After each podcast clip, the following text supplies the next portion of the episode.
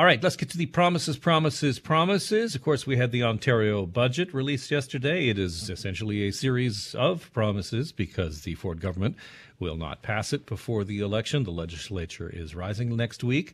So that means we go to the polls. And initially, the finance minister said, no, uh, I'm not going to commit to actually reintroducing this budget in particular, this one again.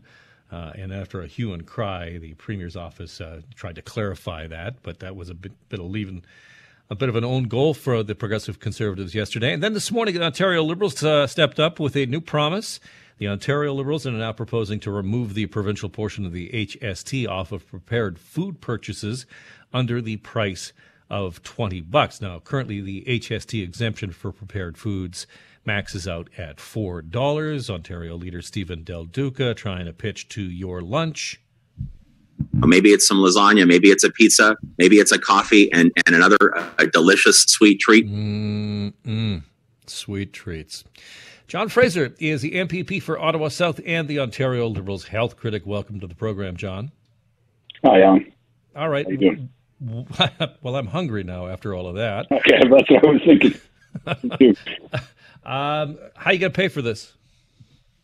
Well, it's uh, it's a cost of about five hundred million dollars to the Treasury, and the way that we're going to pay it, uh, pay for it, is uh, for the wealthiest corporations that make over a billion dollars in profit every year. We're going to add uh, a one percent surtax, uh, as well as for those who are earning over five hundred thousand dollars a year uh, in income at 2% surtax. And that will cover the cost of that, cover the cost of a program that's going to act, literally affect every uh, Ontarian's uh, uh, daily life and making life more affordable for them.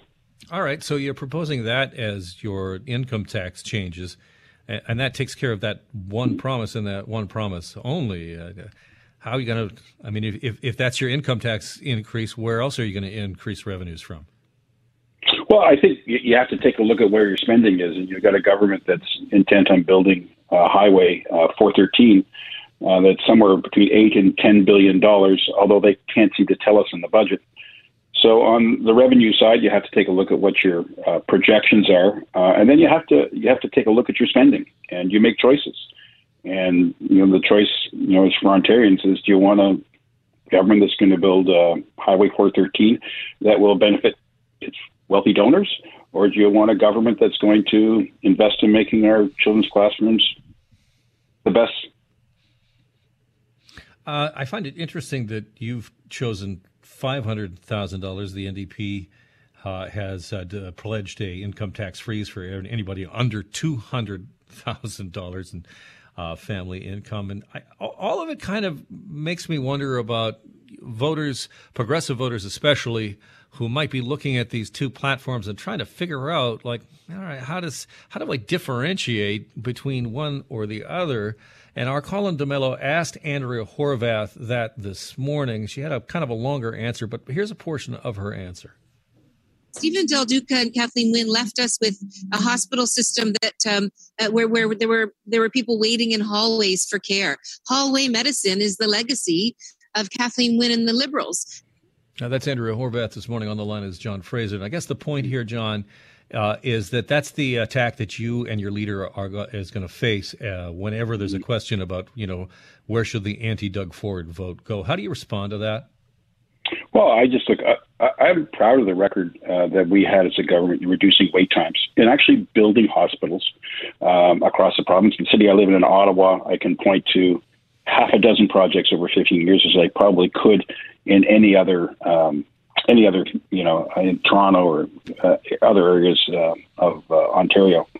So you know we're just working hard to earn people's trust. We're going to put forward a plan that's fully costed that will address things that are important to people: affordability, uh, healthcare, um, taking for profit out of long term care. Uh, adding, you know, 400,000 more people uh, onto the uh, onto um, our uh, home care uh, platform, so people will be able to take a look at what you know. It's all about choices, you know, and we're going to say, you know, here's your choice. Here are the things that we stand for, or you can look at the other party and see what they stand for. Do you think that Stephen Del Duca, being such a high-profile cabinet minister under the Wynne government, is is that a detriment to your party and your electoral chances? I think experience in government uh, is a really important thing because it's easy to say that you'll do things, but actually knowing how they have to get done, how government works, how fiscal policy works, about how you have to make choices. You can't because you can't choose everything and uh, I think that's good experience. I think uh, I think that's what's helped us uh, as a as a party, uh, even over the last four years. We understand how government works, and so when you put things forward, you have to be confident that you can deliver on those things that you're committing to, and having that experience gives you that confidence. You want to weigh in on Bethlenfalvy not committing initially yesterday to introduce the exact same budget if they win? That was one of the most bizarre things I've ever seen. That is, it was incredible. I mean, they just put forward a budget for the, you know, I think the fifth largest jurisdiction in North America, and they they said, well, we're not sure if we're going to do it after the election. Like literally, we this budget could have been debated and passed a month ago. There wasn't really anything new in there, hmm. and um, you know, I just, I, just for the average person, I to be, what do you mean? You're putting forward a budget that you're you're not going to commit to? That, that's literally what he was saying.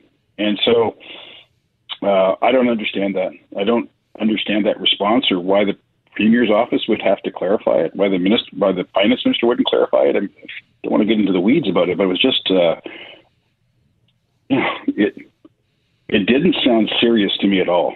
And a budget is a serious thing. John, great to talk to you as always. Uh, please be well. Have a great weekend. Thanks a lot, Alan. Take care. That's John Fraser. He's the MPP for Ottawa South, and he's the Ontario Liberals health critic. And the major promise announced by the Ontario Liberals today is that they will remove the provincial portion of the HST from prepared food purchases under $20. The current exemption ends at four bucks, which, you know, and John Fraser talked about choices. I mean, you're going to have to make some choices. Stephen Del Duca? Maybe it's some lasagna, maybe it's a pizza, maybe it's a coffee and, and another a delicious sweet treat. You can't have it all. You got to make some choices. I choose every time the rotisserie chicken. Oh, yeah.